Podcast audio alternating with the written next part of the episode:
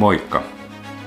Oletko miettinyt koskaan, että mikä saa meidät ihmiset niin alttiiksi kehittämään riippuvuuksia erilaisille asioille? On olemassa vaikkapa rahapeliriippuvuutta ja someriippuvuutta ja videopeliriippuvuutta ja riippuvuutta päihdeaineisiin, alkoholi, huumausaineet, tupakka. On olemassa seksi-pornoriippuvuutta, muutamia mainitakseni. Mikä meistä tekee niin haavoittuvaisia, että me helposti jäädään koukkuun erilaisiin asioihin? Tämä on valtava ongelma ihmiskunnassa. Mä olen varma, että meistä jokainen tuntee ainakin jonkun, joka on kiinni jossain riippuvuudessa. Ja aika isolla osalla meistä on varmaan joko menneisyydessä tai tällä hetkellä joku riippuvuus, jonka kanssa olemme paineet tai tällä hetkellä taistelemme sitä vastaan. Tässä opetuksessa on tarkoitus tarkastella niitä tekijöitä, jotka altistavat meidät riippuvuuksille ja tutkia raamatun opetusta tästä asiasta ja myös sitä evankeliumin tuomaa ratkaisua riippuvuusongelmaan. Evankeliumihan on hyvä uutinen ja se on hyvä uutinen myös riippuvuuksista kärsiville ihmisille. Meillä on tavoite tälle opetukselle semmoinen, että me ymmärrettäisiin meidän omaa elämäämme paremmin näiden riippuvuuksien näkökulmasta. Ymmärretään, että ihminen ei ole pelkästään ruumis, vaan ihminen on henki, sielu, ruumis. Ja sitten semmoisia käsitteitä, että mikä on vanha elämä ja mitä on se uusi elämä Kristuksessa, mikä on paljon parempaa elämää kuin semmoinen vanha elämä. Ja tämä uusi elämä Kristuksessa on sitä elämää, joka tulee näiden riippuvuuksien tilalle siis.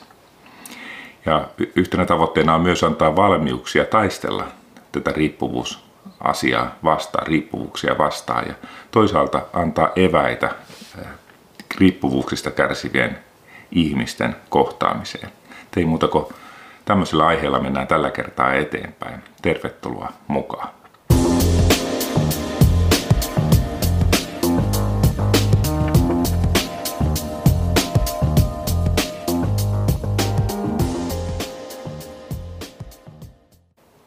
Meidän on tällä kertaa tarkoitus tarkastella riippuvuuksia, eli addiktioita, ja mitkä ovat niitä tekijöitä, jotka altistavat riippuvuuksille ja mikä on evankeliumin tuoma ratkaisu tähän riippuvuusongelmaan. Ja jos lähdetään liikkeelle määritelmästä, niin tämmöiseksi, tämmöiseksi riippuvuudeksi määritellään jokin käyttäytymisen muoto tai aineen käyttö, joka jatkuessaan lisääntyy sen haitallisista seurauksista huolimatta. Ja kun haitta ylittää tietyn rajan, niin tämä tila luokitellaan sairaudeksi. Mutta tutkitaan nyt siis niitä syitä, mitkä altistavat meidät riippuvuuksille ja sitten evankeliumin tuomaan ratkaisua tähän ongelmaan. Lääketieteessä on pystytty tunnistamaan useita riippuvuuksille altistavia tekijöitä. On esimerkiksi geneettisiä ja epigeneettisiä tekijöitä, on sosiaalisia tekijöitä, mutta voidaan kuitenkin myös sanoa, että tämmöinen riippuvuusongelma voi kohdata henkilöä joka, jolla ei ole mitään tämmöistä tunnistettavaa, altistavaa tekijää. Ja on hyvä sitten pohtia sitten, että mitkä, mitkä tämmöiset asiat meissä altistavat näille riippuvuuksille ihan sillä niin kuin ylipäätään. Nämä geneettiset asiat ja tämmöiset on yksi osa, mutta se, ne harvoin tuo mitään sitten ratkaisua tähän riippuvuusongelmaan. Mutta jos ylipäätään mietitään, miksi olemme niin alttiita riippuvuuksille, niin tässä on niin kuin, mä olen ottanut tähän neljä tämmöistä tekijää, joita nyt tutkitaan seuraavaksi. Ja ensimmäinen näistä on hyperbolinen diskonttaus. Voi tuntua vähän oudolta termiltä, selitän sen kohta. Sitten toinen tarve, kolmas valhe ja neljänneksi käydään hiukan läpi neurobiologiaa myös tästä riippuvuuksien näkökulmasta. Jos lähdetään liikkeelle tästä hyperbolisesta diskonttauksesta, mitä tämä tarkoittaa, niin – Tämä hyperbolinen diskonttaus on tämmöinen käyttäytymistieteen ilmiö, jossa on todettu, että ihmisillä on taipumus arvostaa palkintoa suuremmaksi nykyhetkessä kuin tulevaisuudessa. Eli tämä voisi kääntää tämän hyperbolinen diskonttaustermin nykyhetken yliarvostamiseksi. Hyperbolinen diskonttaus ilmentää tämmöistä kognitiivista harhaa, jossa välitön mielihyvä voittaa pitemmän ajanjakson kokonais edun.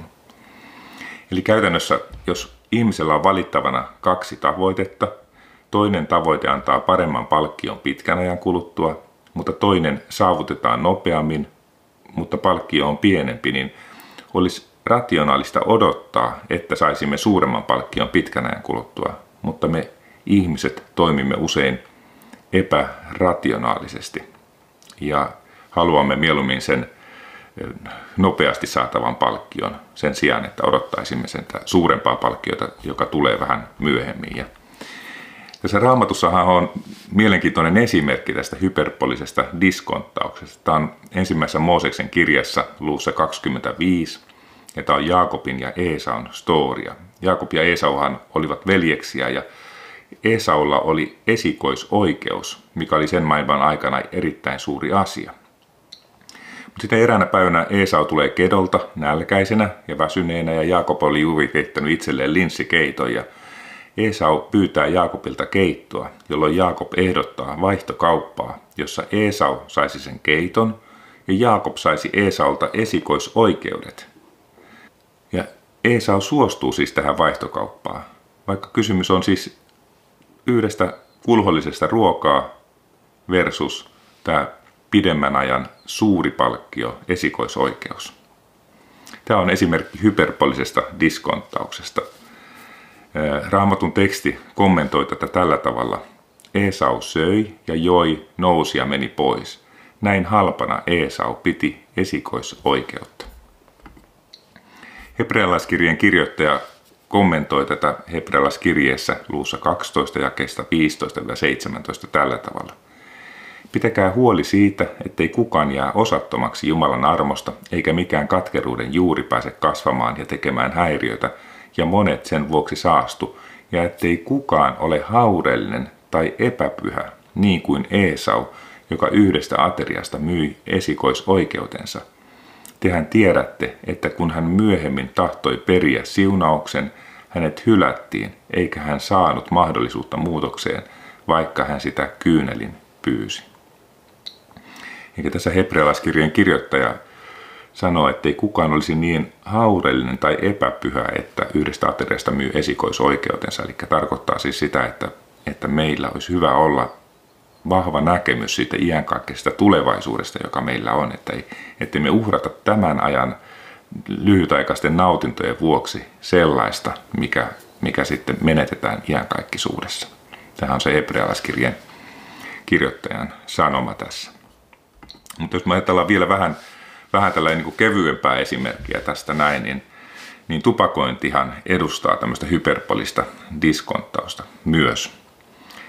Tupakoiva ihminen ajattelee, että tupakoin, koska saan hetken mielihyvän, vaikka tiedän, että jos olen tupakoimatta, minun on parempi hengittää kymmenen vuoden kuluttua.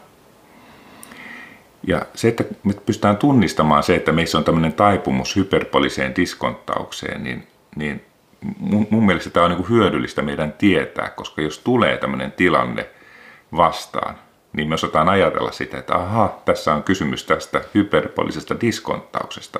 Ja sitten me ehkä muistetaan se Jaakob ja Esaun storia. Jos on tämmöinen joku lievempi, vaikka tupakointi tai tämmöinen, niin, niin voidaan niin kuin sitäkin vastaan taistella, kun me ymmärretään tämä hyperpolisen diskonttauksen niin kognitiivinen, älyllinen virhe, mitä meidän ajattelussa on. Musta tämä oli hieno juttu, tämä hyperpolinen diskonttaus. Mutta sitten voidaan kysyä toinen kysymys. Eh, eli tämä ensimmäinen oli siis tämä hyperpolinen diskonttaus, mutta toinen oli se tarve. Ja voidaan niin kysyä, että mikä tarve ihmisellä johtaa riippuvuuteen. Ja nyt meidän on tärkeää puhua hiukan riippuvuudesta ja himosta. Eli riippuvuus on yhteydessä himoon. Tämä himohan itsessään ei ole paha, kunhan se toimii rakkaudellisen tahdon alaisuudessa. Eli himo on täysin välttämätöntä ihmisen elämälle. Esimerkiksi syöminen tai lisääntyminen, että me ihmiset eivät ei selvittäisi elossa, ellei olisi tätä himo-elementtiä meidän, meidän elämässä. Mutta himo on kuitenkin vaarallinen, koska sillä on taipumus ottaa ihminen valtaansa. Ja tämä on meidän tärkeä muistaa myös. Himon tulisi asettua rakkaudellisen tahdon alaisuuteen, ja silloin se toimii niin kuin oikeissa puitteissa. Mutta tällä tavalla voi tapahtua ainoastaan, jos ihmisellä on selkeä ymmärrys siitä, mikä on hyvää ja että ihminen on voimakkaasti juurtunut, orientoitunut hyvään, eli juurtunut Kristukseen. Jos meillä on epäselvä käsitys siitä, mikä on hyvää, niin me helposti annetaan periksi himolle. Ja se ei enää toimi sen rakkauden puitteissa. Pietari kirjoittaa tästä ensimmäisessä Pietarin kirjassa luussa 2 ja kesä 11. Rakkaani, minä kehotan teitä niin kuin vieraita ja muukalaisia pidättymään lihallisista himoista, jotka sotivat sielua vastaan. Ja tässä tulee, nyt Pietari puhuu tämmöisestä ulottuvuudesta, että sotivat sielua vastaan, eli tämä himoille periksi antaminen vaikuttaakin siihen iänkaikkiseen ei-materiaaliseen osaan ihmisessä, sotivat sielua vastaan ja se vaikuttaa haitallisesti siihen iänkaikkiseen materi- ei-materiaaliseen osaan ihmisessä. Ja Jaakob kirjoittaa tästä samasta asiasta ensimmäisessä luvussa ja kesä 13 ja kesän 16.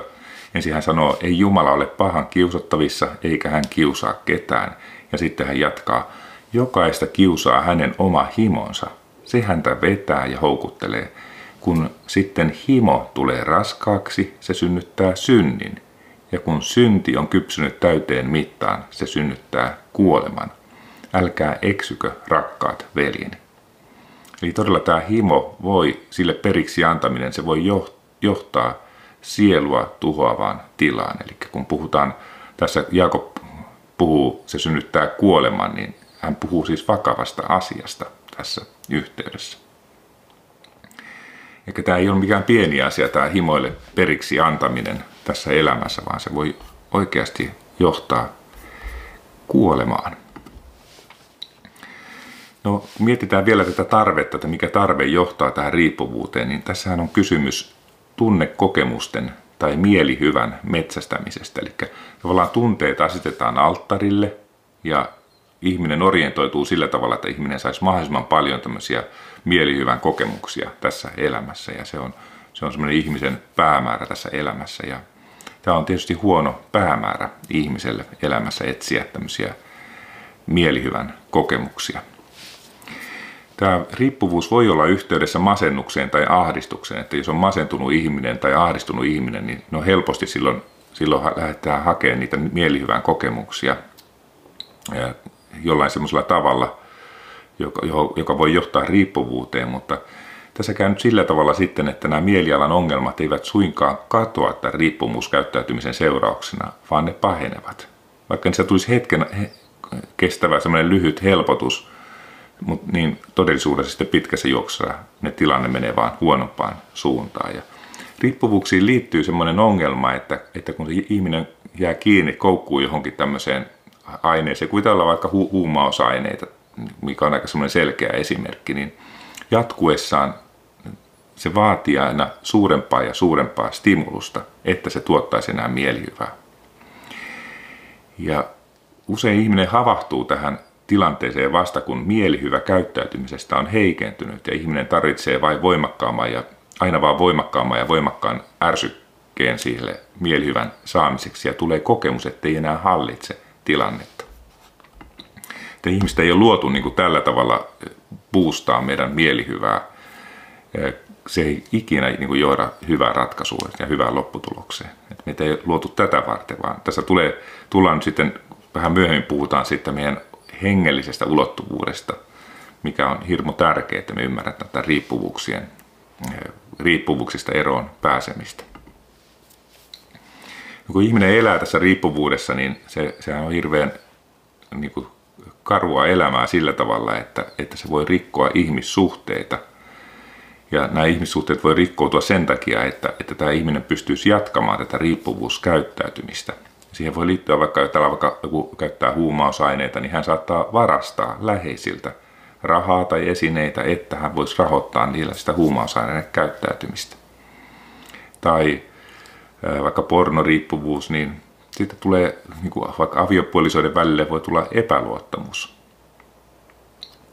Toinen ajattelee, että tämä on epäluotettava, koska tämä, tämä katsoo pornoa. eikä tämmöisiä tosi haitallisia elementtejä tähän liittyy. Eli tämä voi olla läheiselle erittäin kuormittava tilanne. Mutta myös tämä henkilö, joka elää siinä riippuvuudessa, niin kun hänen ajatuksensa keskittyy koko ajan sen riippuvuutta aiheuttavan asian ympärille, niin se ei ole mitään mukavaa elämää. Tästähän Jeesus sanoo, että Johannes 8.34, totisesti, totisesti minä sanon teille, jokainen, joka tekee syntiä, on synnin orja. Eli tämä riippuvuuskäyttäytyminen orjuuttaa ihmistä. Ihminen ei ole vapaa, vaan ihminen on orja. Mutta sitten Jeesus sanoo tosi kauniisti tässä, että totisesti, totisesti minä sanon teille jokainen, joka tekee syntiä, on synnin orja. Orja ei pysy talossa iäti, mutta poika pysyy. Jos siis poika vapauttaa teidät, te olette todella vapaita. Ja Jeesus tietää, minkälaisten ongelmien kanssa me painetaan. Hän tuntee ihmisyyden. Hän tietää meidän tämän, nämä heikot paikat. Ja hän haluaa auttaa siinä. Ja hän tietää, että tämmöinen riippuvuusasia on niin kova juttu, että siitä omin keinoin irti pääseminen voi olla mahdotonta. Mutta kun poika vapauttaa, te olette todella vapaita. Eli nyt me ollaan käyty läpi tämä hyperbolinen diskonttaus ja sitten ollaan puhuttu tästä tarpeesta, mikä tarve altistaa näille riippuvuuksille ja silloin me puhuttiin sitä himosta ja siitä, että palvotaan tunteita, asetetaan tunteet alttarille. Mutta sitten kolmas asia, riippuvuuksiin liittyy valhe. Ja se valhe on se, että ihminen ajattelee, että kun toimin näin, minulle tulee hyvä olo. Ja, tai sitten, että ihminen katsoo, miten muut ihmiset toimii ja ajattelee, että koko maailma tekee näin, mun kaverit tekee näin, tai koko maailma vaikka katsoo pornografiaa, niin eihän tässä ole mitään tämä haitallista. Tämä valhe tukee sitä ihmisen himoa. Eli se valhe ja himo kulkee sillä tavalla käsi kädessä, eli sen valheen kautta ihminen hakee oikeutusta, oikeutusta sille himolle. No Jeesus sanoo tästä näin, että Johannes 8, 31, 32, jos te pysytte minun sanassani, te todella olette minun opetuslapsiani ja tulette tuntemaan totuuden, ja totuus tekee teistä vapaita. Eli Jeesuksen opetuslapsina me saadaan uudenlainen näkökulma maailmaan ja siihen, millaiseen elämään Jumala on meidät tarkoittanut ja mikä oikeasti tuo vapauden ihmisen elämään. Ja sen vapauden kautta tietenkin ihmisellä on niin kuin hyvä olla. Ja on tosiaan, jos te pysytte minun sanassani, eikä luotetaan siihen, mitä Jeesus sanoi, että, mitä, mitä, että se on oikeasti parasta. Te todella olette minun opetuslapsien ja tulette tuntemaan totuuden ja totuus tekee teistä vapaita. Eli tämä on tämmöinen niin lisääntyvä ymmärrys siitä, miten asiat todellisuudessa ovat. Ja kun aikaisemmin luettiin sitä, että jos poika vapauttaa teidät, te olette todella vapaita, niin yksi merkittävä väline, minkä kautta Jeesus vapauttaa meitä ihmisiä, on totuus. Hän kertoo siitä, miten asiat todellisuudessa ovat ja mikä meitä auttaa ja mikä, meitä, mikä haittaa meidän elämää. Ja, mutta sitten siihen Jeesuksen seuraamiseen liittyy myös voima, ja siitä puhutaan hiukan myöhemmin.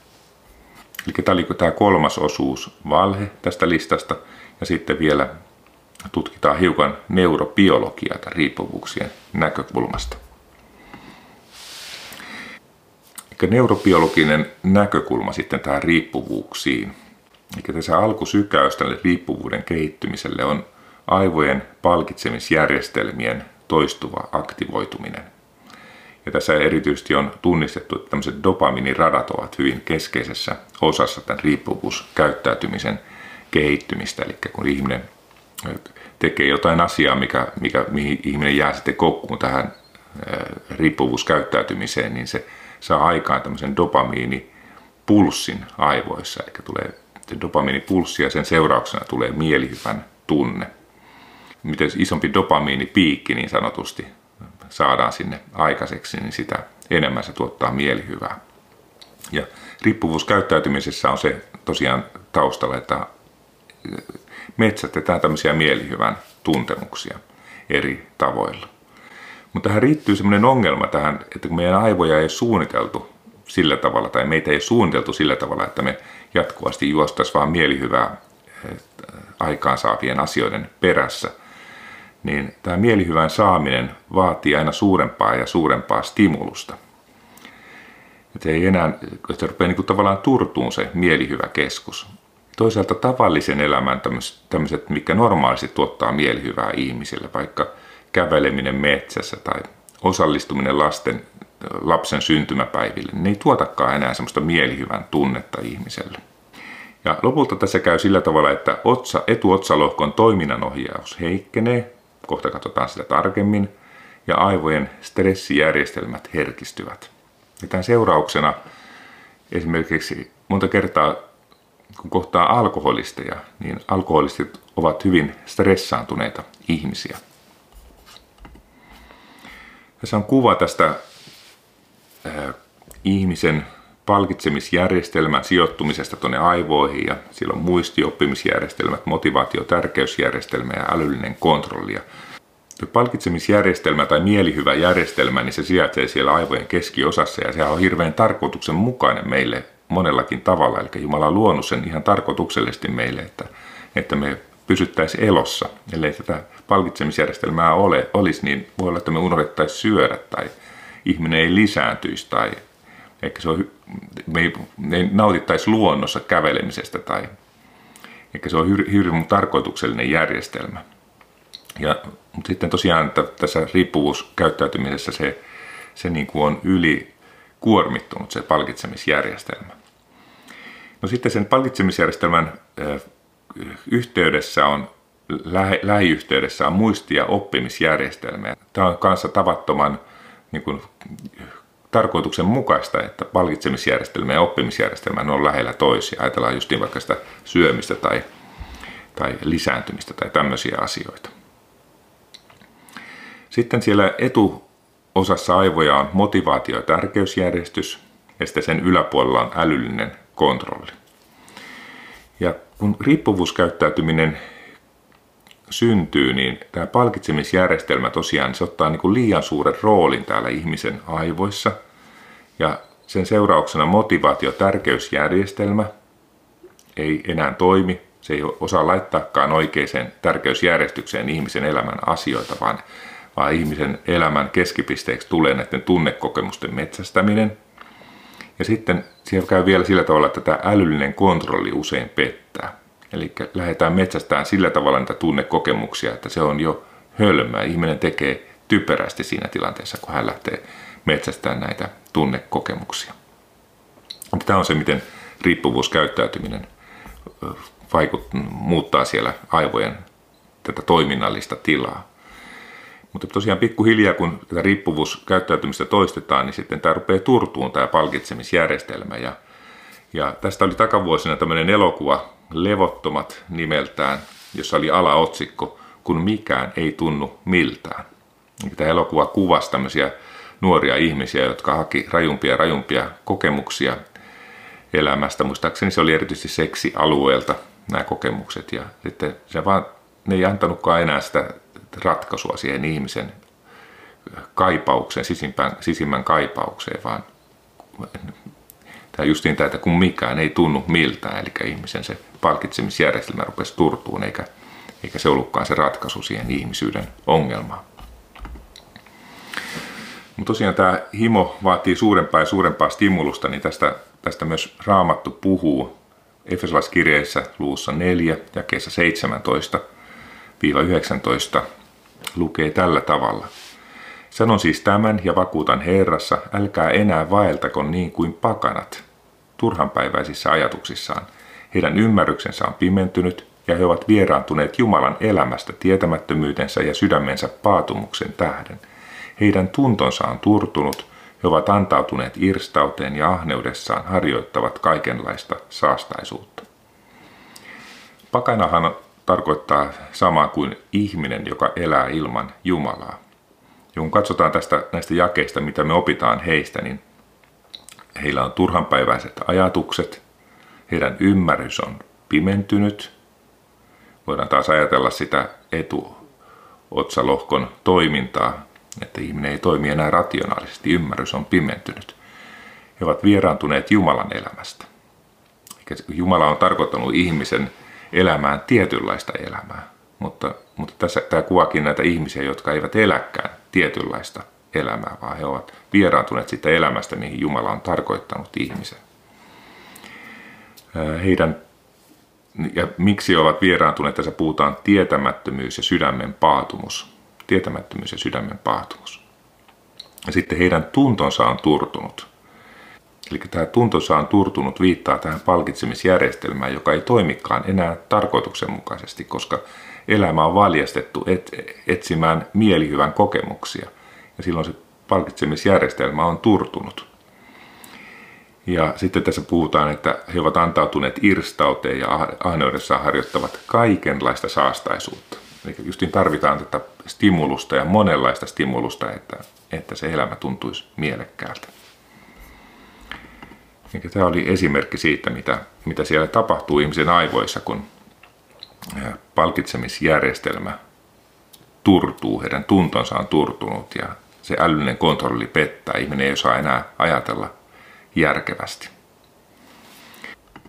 Tästä aivojen toiminnallisesta muutoksesta on, muutoksista on, on tehty myös tämmöisiä toiminnallisia aivokuvauksia. Ja tässä on kuva nyt tämmöisestä tilanteessa, jossa siellä on ensinnäkin vasemmalla puolella on tämmöinen terve kontrolli, henkilön aivot.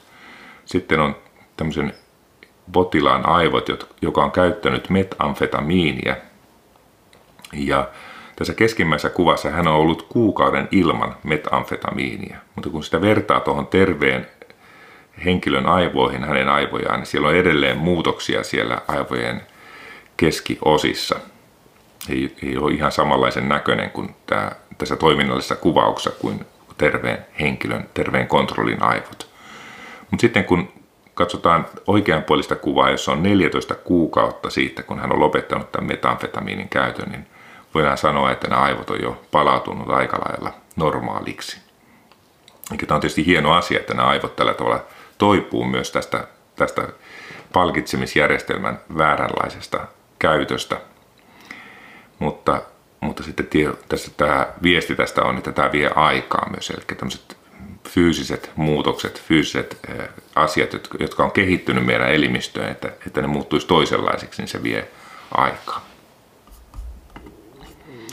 No sitten tullaan tärkeään alueeseen, eli kun puhutaan tästä palkitsemisjärjestelmästä, joka on ihmisen aivoissa ja puhutaan keskushermosta, ja, niin nähän kuuluu alueeseen, joka on ihmisen ruumiissa. Mutta ihminen ei ole pelkästään ruumis, vaan ihminen on henki, sielu ja ruumis. Ja kun puhutaan riippuvuudesta, niin sen lähtökohta on siis mielihyvän keskus, eli osa ruumista. Mutta kristinusko tuo tähän kokonaisuuteen aivan toisenlaisen ulottuvuuden, eli ihmisen, että kun ajatellaan tätä ihmisen kokonaisuutta, henkisielu, ruumis, niin, niin se kristinusko tuo tämän hengellisen ulottuvuuden tähän näin. Ihmisen sielun, tämän ei-materiaalisen toiminnon ihmisessä, ihmisen sielun syvin kaipuu on kohdata Jumala. Että vain Jumala voi täyttää sen sielun janon, mikä, mikä meidän jokaisen ihmisen sielussa on, kunnes me saadaan kohdata Jumala. Ja, ja katsotaan yhtä semmoista raamatun kohtaa, joka avaa tätä, oikeastaan kahta kohtaa. Tästä ensimmäinen tulee Johannes 7, jakeet 37-39. Jeesus on lehtimä ja juhlilla, ja hän juhlan viimeisenä päivänä nousee seisomaan ja huutaa tällä tavalla ihmisille. Jos jonkun on jano, tulkoon minun luokseni ja juokoon. Joka uskoo minuun niin kuin raamatussa sanotaan, hänen sisimmästään juoksevat elävän veden virrat.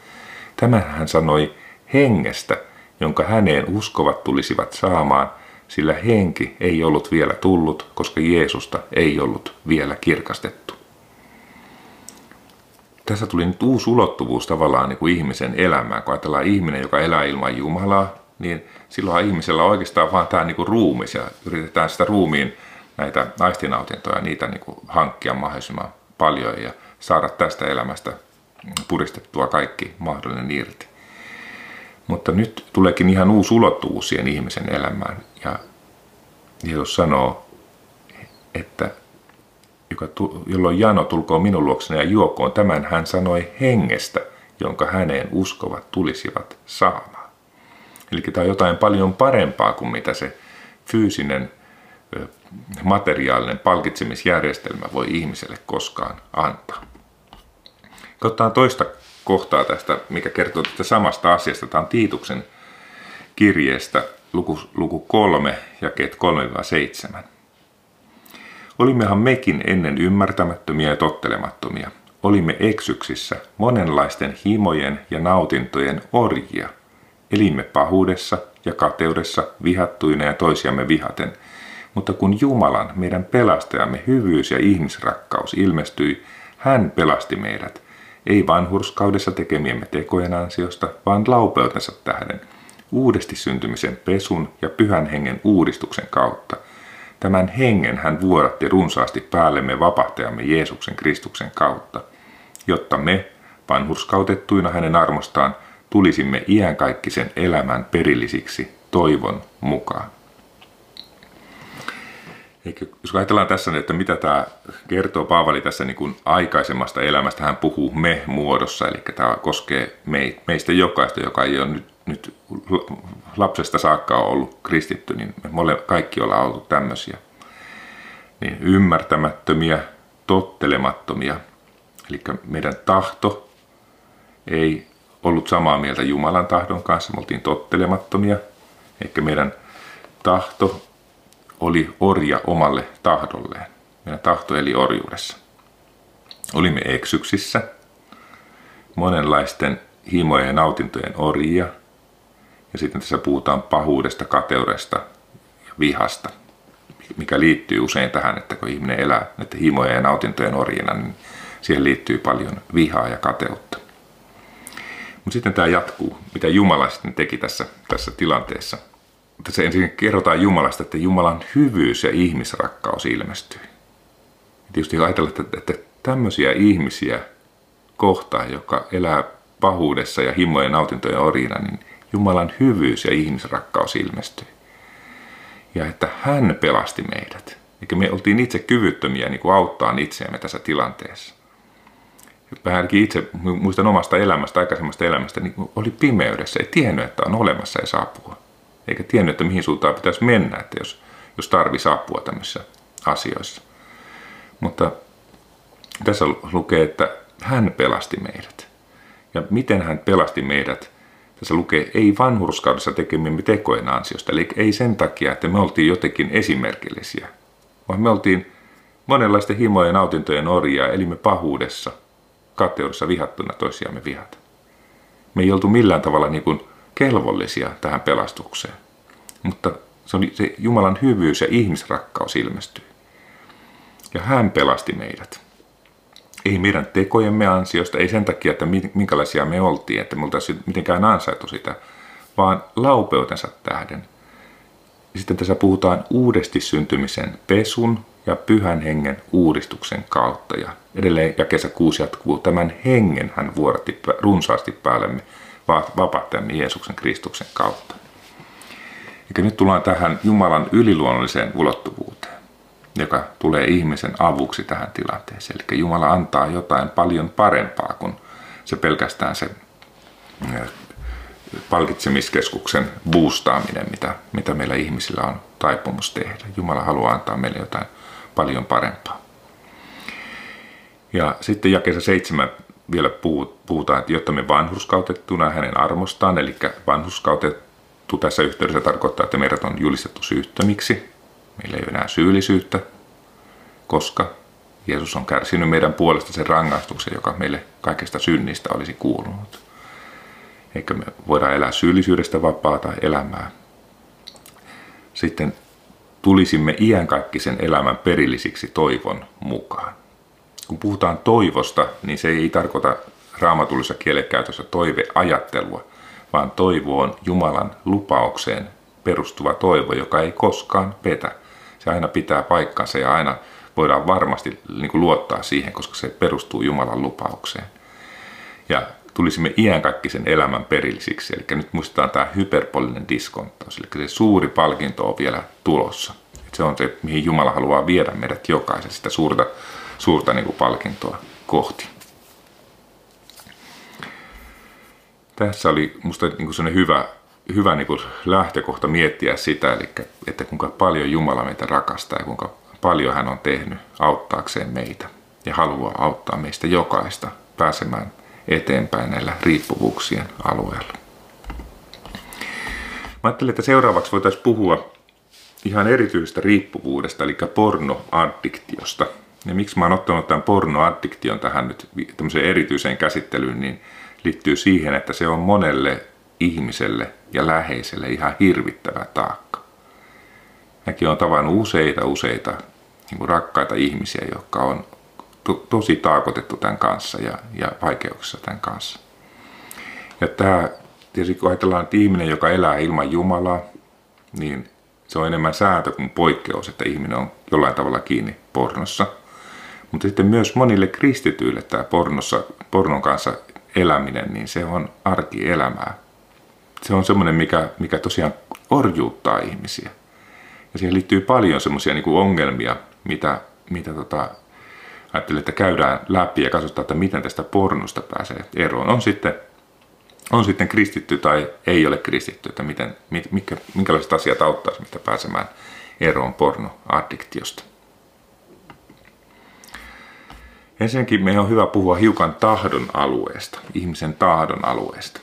Ihmisellä on tahto, jolla me tehdään päätöksiä. Ja, ja ne päätökset voi olla vaikka, että menenkö opiskelemaan vai enkö mene opiskelemaan ja menenkö naimisiin tai enkö mene naimisiin tai nostako tämän kupin tässä tai enkö nosta kuppia. Me voidaan tahdomme avulla tehdä tämmöisiä päätöksiä.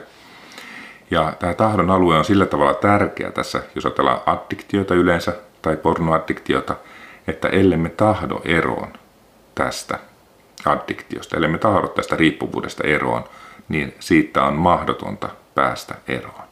Ellei me todella tahdo eroon, niin sitten on mahdotonta päästä eroon. Ja jos joku miettii, että miksi tahdomme eroon vaikka por- pornoaddiktiosta, niin mun mielestä niin se hyviä syitä, mitä, mitä voi miettiä, on se, että se tuhoaa meidän sielumme, niin kuin me aikaisemmin luettiin sieltä raamatusta.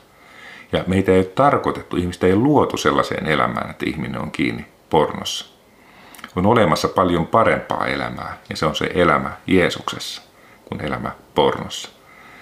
Ja se porno, pornon kautta tulee vaan syyllisyyttä ja siitä tulee, ihmissuhteet menee vääristyy ja, ja niin poispäin. Se on todella, todella haitallinen asia jokaiselle ihmiselle.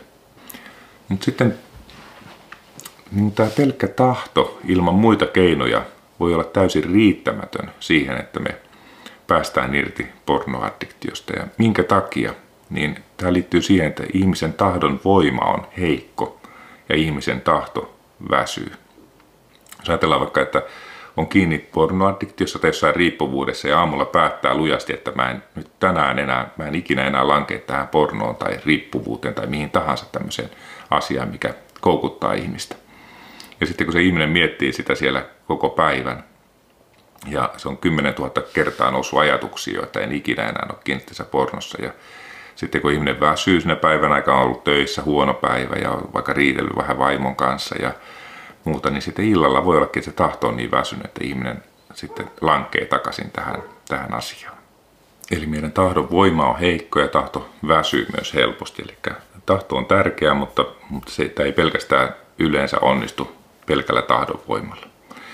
Mutta sitten tämä, kun miettii tätä tahdon aluetta, niin tietenkin tärkeää tässä on se Jumalan hengen vaikutus meidän tahtoon. Eli Jumalan henki pystyy vahvistamaan meidän tahtoa. Ja se on yksi tärkeä, tärkeä niin kuin elementti tässä. Mutta sitten toinen asia on myös se, että meidän tulisi oppia ajattelemaan oikein. Ja oikein ajattelemalla me myös vahvistetaan sitä meidän tahtoa ja sitä Jumalan suunnitelmaa, mikä, on meidän, mikä, mikä hänellä on meidän elämän osalta. Ja kun ajatellaan pornoa, niin meidän tulisi ymmärtää sen rumuus, kuinka rumaa se on oikeasti. Ja mikä on se Jumalan näkökulma siihen pornografiaan. Ja ruvetaan itsekin opitaan niin kuin inhoamaan, pornografiaa.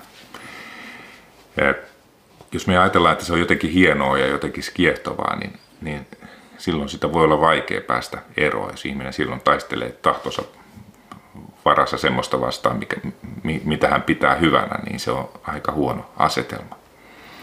No se, että me opittaisiin ymmärtämään pornon rumuus, niin meidän on hyvä saada kunnon niin kuin selkeä visio siitä, mikä on mies ja mikä on nainen. Eli jos ajatellaan tätä pornografiassa sitä, sitä objektia, sitä mitä katsotaan siellä, on se sitten nainen tai mies, niin silloinhan ihminen ajattelee, että tämä henkilö, joka tuolla esiintyy, että se on himon tyydyttämisen väline. Himon tyydyttämisen väline. Siihen liittyy usein halveksuntaa ja siihen liittyy usein halua hallita. Ja nämä kaikki on tosi rumia ajatuksia, tosi rumia ajatusrakennelmia. Sitten jos ihminen tosiaan katsoo pornoa ja ajattelee, että tämä on tämmöinen himon tyydyttämisen väline, tämä, nämä henkilöt, jotka näyttelee näissä jutuissa, niin sehän vaikuttaa myös muuhunkin, kun ihminen jättää sen tietokoneen tai minkä ikinä jättääkin siinä ja rupeaa elämään sitä arkielämää, kun hän kohtaa siellä ihmisiä, niin se sama ajattelumalli helposti tulee mukaan myös näiden ihmisten kohtaamiseen. Ja se on tosi ruma malli ajatella. No sitten toinen, että meillä on tämmöinen oikea visio siitä vastapuolesta, niin meillä tulisi olla myös oikea visio meidän omasta ruumiista. Ja tähän pornografiaan tai yleensäkin näihin addiktioihin liittyy visio omasta ruumiista, että mun oma ruumis on himon tyydyttämisen väline, eli nautintoväline. Ja kun ajattelee ihminen, joka elää ilman Jumalaa, niin se, silloinhan se ruumis on niin kuin se lopullinen ihmisen, ihmisen niin kuin olotila ja silloin tästä ruumiista pitää saada puristettua kaikki irti tässä maailmassa. Se on se ihmisen ajatus, mutta kristittyn ei tarvitse ajatella tällä tavalla. Se on haitallinen ja väärä ajatus. No miten tämä pornografian suhteen tämä väärä visio korjataan oikealla visiolla? Eli puhutaan sitä mielenmuutoksesta, että opitaan ajattelemaan näistä asioista oikein. Niin kun ajatellaan, että visio naisesta miehestä, joka on himon tyydyttämisen väline, niin se on valhe. Sehän on valhe. Ja raamatullinen visio naisesta miehestä on se, että nainen mies on Jumalan kuvaksi luotu äärettömän arvokas ihminen, joka on iankaikkisuus olento.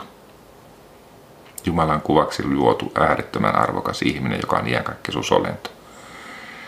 Ja sitten taas raamatullinen visio omasta itsestä, kuka minä olen, kuka sinä olet, niin me, meitä ei ole luotu sitä varten, että me oltais, meidän ruumis olisi nautintoväline, vaan meidät, meidät on luotu sitä varten, että meidän, me, me ollaan kokonaisuudessaan henki, sielu, ruumis, me ollaan Jumalan kuva ja me ollaan pyhän hengen temppeli. Tämä on hyvin erilainen näkemys omasta itsestä. Ja sitten meidän on tärkeää saada vielä, kun me tätä mielenmuutosta ajatellaan, niin ymmärrys Jumalasta ja hänen valtakunnastaan. Ja se ymmärrys Jumalasta ja hänen valtakunnastaan pornografian yhteydessä on se, että pornografia on iljettävä synti. Sen katsominen on iljettävä synti. Ja synti on ihmisyyttä tuhoava voima, joka tekee minut juridisesti syylliseksi Jumalan edessä. Jumala on rakastanut meitä jokaista niin paljon, että hän lähetti poikansa, ainoan poikansa kuolemaan ristillä meidän syntien puolesta. Ja se Jumalan rakkauden pitäisi saada meidät kääntyyn pois sitten nähdä, että, että näin paljon Jumala on rakastanut, Jumala on kaikkea antanut meidän puolesta ja sen rakkauden pitäisi auttaa meitä niin kääntymään pois siitä synnistä. Mutta että tosiaan, että se on synti. No sitten toinen asia, ymmärrys Jumalasta ja hänen valtakunnastaan, niin Paavali sanoi, että Jumalan valtakunta ei ole syömistä ja juomista. Ja tällähän viittaa siihen justi, että se kysymys ei ole ensisijaisesti ruumiin nautinnoista, vaan mitä Jumalan valtakunta on. Jumalan valtakunta ei ole syömistä ja juomista, vaan vanhurskautta, rauhaa ja iloa pyhässä hengessä. Eli on olemassa paljon parempaa elämää kuin tämä nautintoja tavoitteleva elämä. Taas on hyvä ymmärtää, että ei Jumala on nautintoja vastaan, että, että Jumala on luonut tämän palkitsemisjärjestelmän, että me voitaisiin myös saada näitä positiivisia impulseja tästä e- elämästä, mitä meillä on elämää ympärillä ja aamukahvista ja kävelystä luonnossa ja kaikesta tämmöisestä. Eikä nämä on tärkeitä elementtejä, mutta kysymys on justiin siitä, että mitenkä ihminen, että onko se, toimiiko se kaikki systeemi rakkaudellisen tahdon alaisuudessa. Ja sitten taas se ilo pyhässä hengessä, rauha pyhässä hengessä, niin se on jotain paljon paljon parempaa kuin mitä, mitä se palkitsemiskeskus ja ihmisen tämä ruumis pystyy tuottamaan koskaan. Eli on olemassa paljon parempaa elämää. Vielä miehille ihan erityisesti, niin tämä visio naisesta, todellinen visio naisesta, mä vielä kertaan sen. Eli nainen on Jumalan luoma, ainutlaatuinen, tavattoman arvokas ihminen, joka on matkalla kohti iänkaikkista tulevaisuutta ja usein monenlaisten elämävaikeuksien kautta. Ja meidän miesten tehtävä ei ole hyväksi käyttää naista, vaan meidän tehtävä on suojella naista.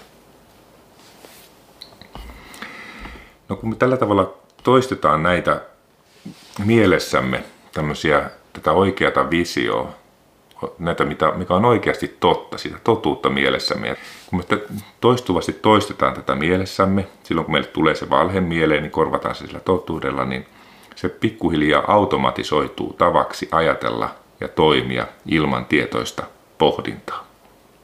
Eli meidän elimistössä on, meidän ruumiissa on tämmöisiä niin kuin automaatiotoimintoja, mikä, mihin liittyy näin, näiden, myös näiden addiktioiden kehittyminen, mutta silloin myös nämä automaatiotoiminnat toimii myös toisinpäin, eli ne voi muuttuakin tämmöiseksi niin kuin oikeaksi tavaksi ajatella.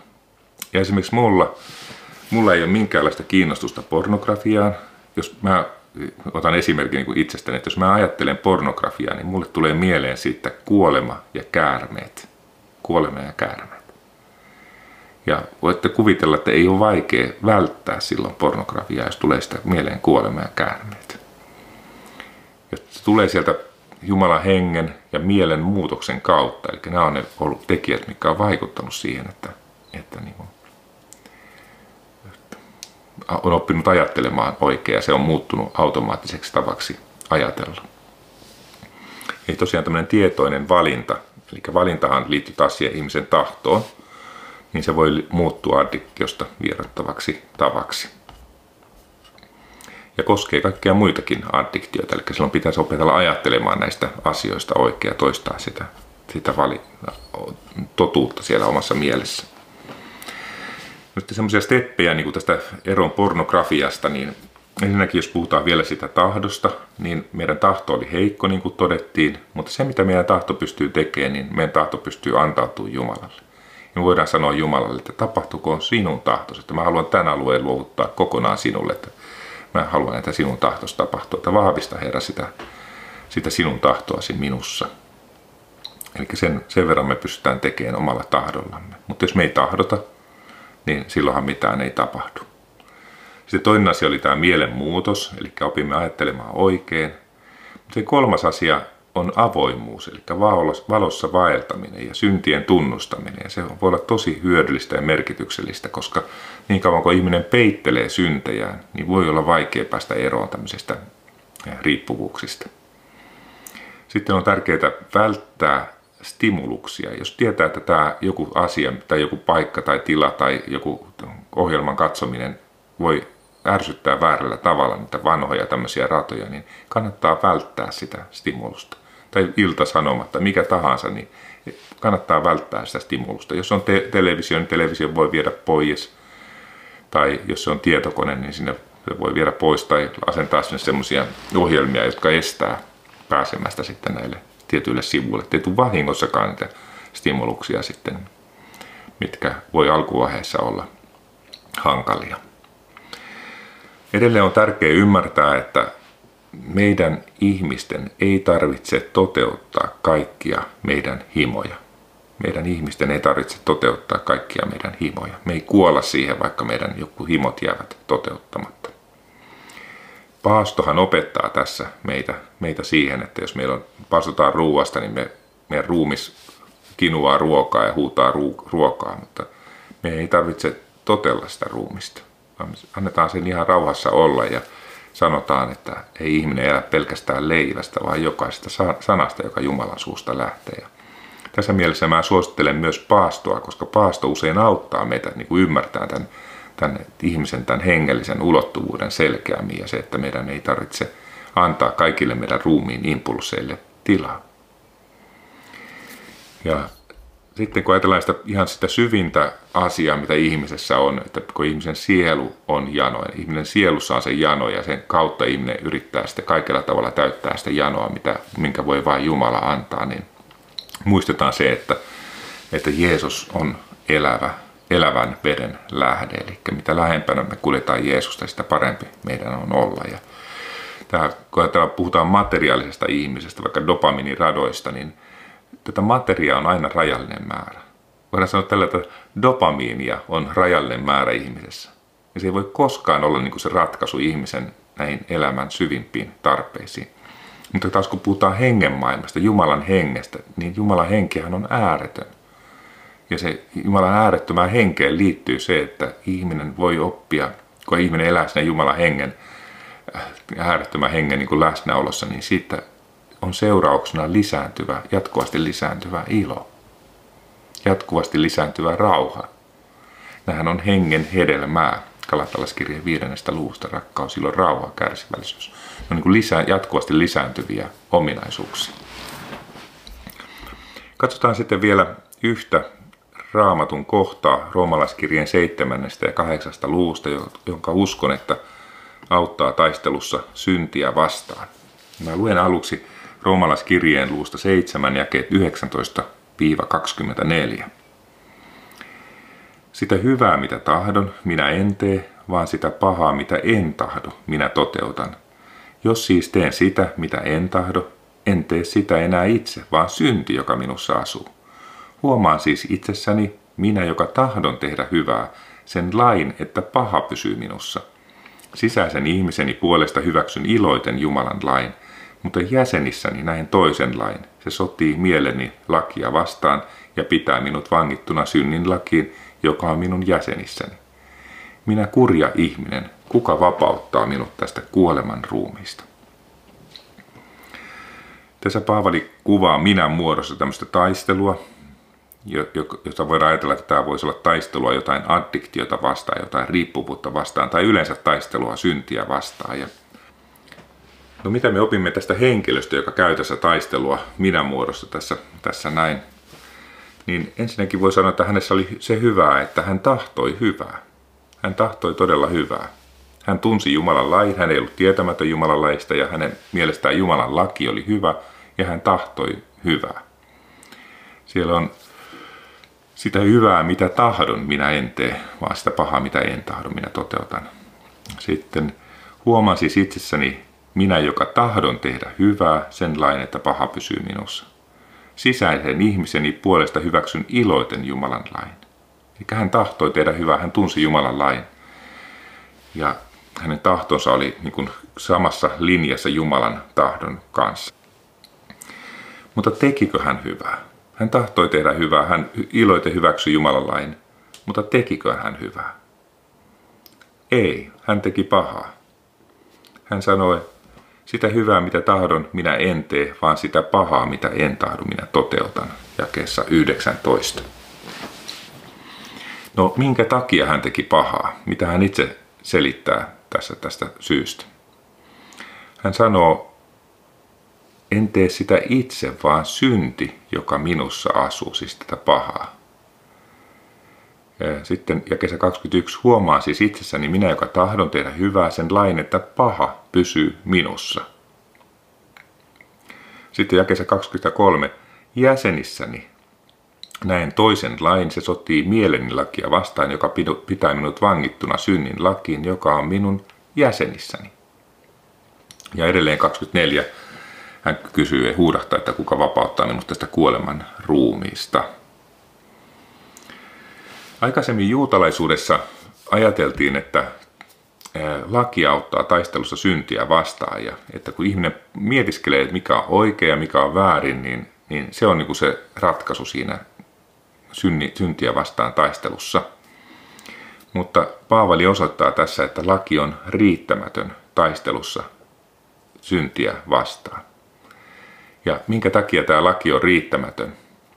No ensinnäkin tässä sanotaan, että hänen jäsenissäni oli tämmöisiä voimakkaita impulsseja, jotka sotivat sitä, sitä hänen tahtoansa ja hänen miele, mielte, miele, mieltänsä vastaan. Eli hän tahtoi tehdä hyvää, hänen mielensä oli samassa linjassa Jumalan lain kanssa, eli hän myös ajatteli, että tämä Jumalan laki on hyvä.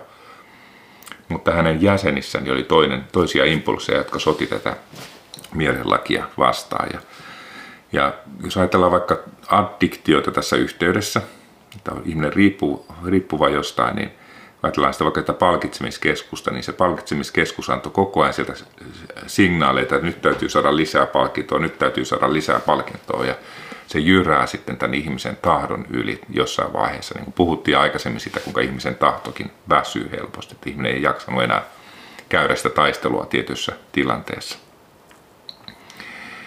Ja taas sitten kun ihminen miettii vain, että mikä on kiellettyä ja mikä on sallittua, niin itse asiassa tässä ei ole voimaa ensinnäkään tässä, että kun ihminen miettii mikä on kielletty, kiellettyä, niin se ei anna voimaa siihen taisteluun. Se tuo syyllisyyttä kyllä helposti, mutta se ei anna voimaa. Mutta sitten siihen liittyy toinen asia vielä, että kun ihminen miettii mikä on kiellettyä, niin se vielä niin kuin lisää sitä, sitä impulssia siellä, mistä niin kuin ne te palkitsemiskeskus huutaa, että nyt tarvitaan lisää, lisää niin kuin palkintoa tänne palkitsemiskeskukseen, jos ajatellaan niin kuin neurobiologisesti tätä asiaa. Ja tällä tavalla tämä on aika surkeita taistelua. Minä kurja ihminen, kuka vapauttaa minut tästä kuoleman ruumiista. No mitä sanoisit, kuvaako tämä normaalia kristityn elämää?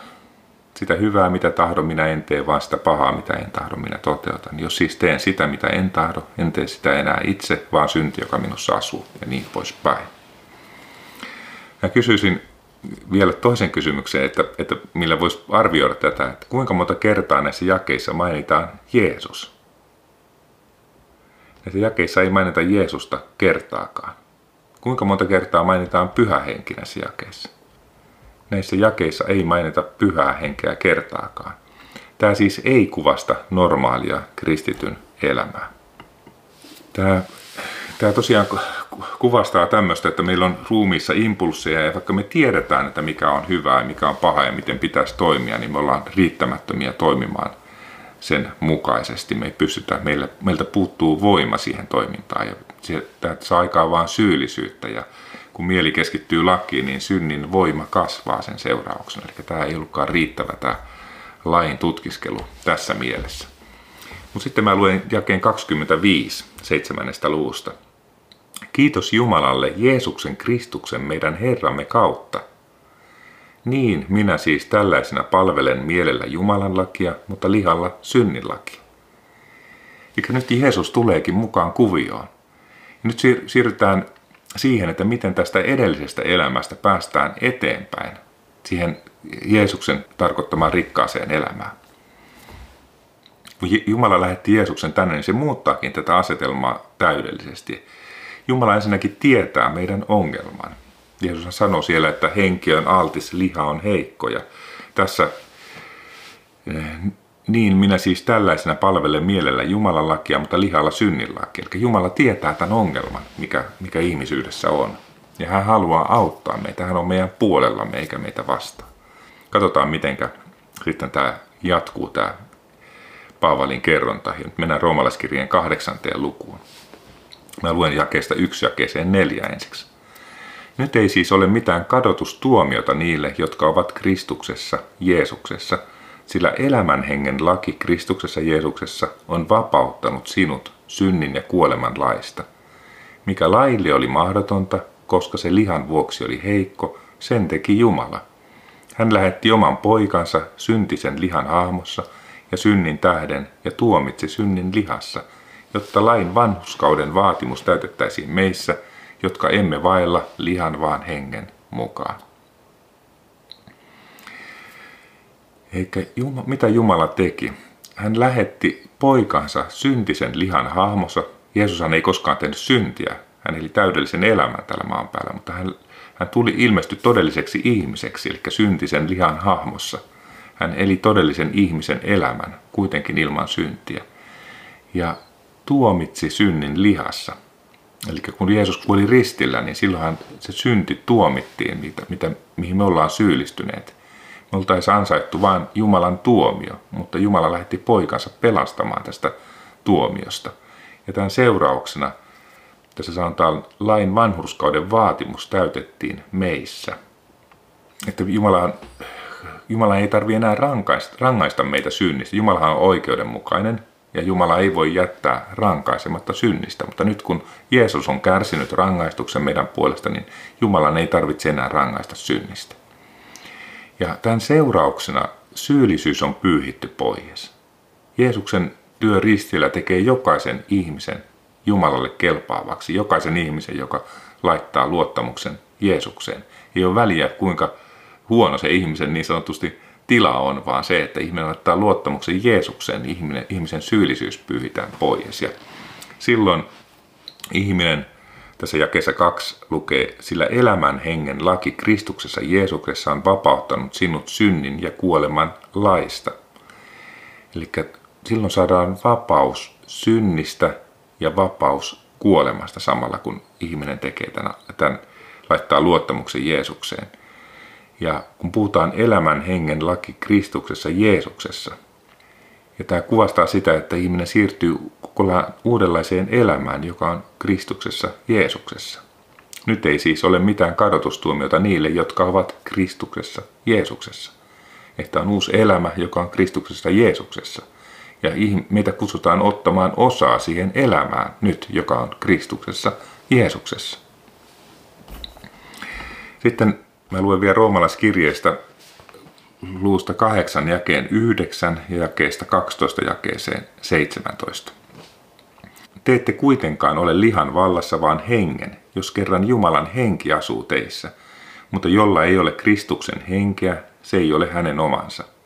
Olemme siis velkaaveljet, mutta emme lihalle eläksemme lihan mukaan. Sillä jos te elätte lihan mukaan, teidän on kuoltava. Mutta jos te hengellä kuoletatte ruumiin teot, niin saatte elää. Kaikki, joita Jumalan henki johdattaa, ovat Jumalan lapsia. Te ette ole saaneet orjuuden henkeä eläksenne jälleen pelossa, vaan te olette saaneet lapseuden hengen, jossa me huudamme, Appa, Isä. Henki itse todistaa meidän henkemme kanssa, että me olemme Jumalan lapsia. Mutta jos olemme lapsia, olemme myös perillisiä, Jumalan perillisiä ja perillisiä yhdessä Kristuksen kanssa. Jos kerran yhdessä hänen kanssaan kärsimme, että me yhdessä myös kirkastuisimme. Eli katsotaan näitä jakeita nyt vielä hiukan tarkemmin. Eli ensinnäkin, että mitkä sanat toistuvat näissä jakeissa. Tässä toistuu ainakin sana liha, eli tässä on lihasana 1, 2, 3, 4 kertaa on lihasana. Mutta sitten tässä toistuu toinen sana, joka on henki. Ja se henkisana toistuu 1, 2, 3, 4, 5, 6, 7 kertaa näissä muutamassa jakeessa. Ja tässä puhutaan siis hengestä, jolla tarkoitetaan siis pyhää henkeä, sitten puhutaan Jumalan hengestä, joka tarkoittaa samaa asiaa. Sitten puhutaan Kristuksen hengestä, eli edelleen synonyymi pyhälle hengelle. Eli tässä käytetään pyhästä hengestä sanoja myös Jumalan henki tai Kristuksen henki. Ja jos ajatellaan, että miten me opitaan nyt lihasta, niin me opitaan lihasta se, että me emme enää vailla lihan mukaan. Emmekä elä lihalle. Emme elä lihalle. Me emme elä enää sille, että meidän, tarvis, tarvi, meidän elämän päämäärä olisi metsästää tunnekokemuksia. Me emme enää elä lihalle. Ja sitten tässä sanotaan lihasta kanssa, että jos me elämme kuitenkin lihalle, jos me edelleen jatketaan sitä, että me keskitytään näiden tunnekokemusten metsästämiseen ja eletään sen mukaan, niin se johtaa kuolemaan. Mutta minkä takia me ei eletä lihalle? Sen takia, että Jeesus on kuollut meidän syntien puolesta, Jumala on osoittanut rakkautensa meitä kohtaan ja sitten hän on antanut meille henkensä. Ja tässä sanotaan, että jos te hengellä kuoletatte ruumiin teot, niin saatte elää.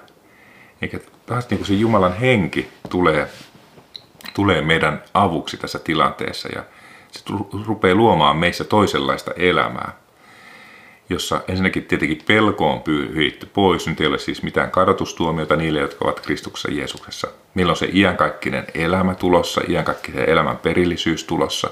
Muistetaan se hyperbolinen diskonttaus. Mutta myös meille tuli uudenlainen voima tähän elämään. Ja se voima tulee siitä, että me ruvetaan ottaa osaa siihen elämään, eli ruvetaan elämään sitä elämää, jota Jeesus elää täällä maan päällä. Ja Jumalan henki tulee auttaa meitä näissä, näissä taisteluissa. Eikä henki antaa meihin toisenlaisen elämän.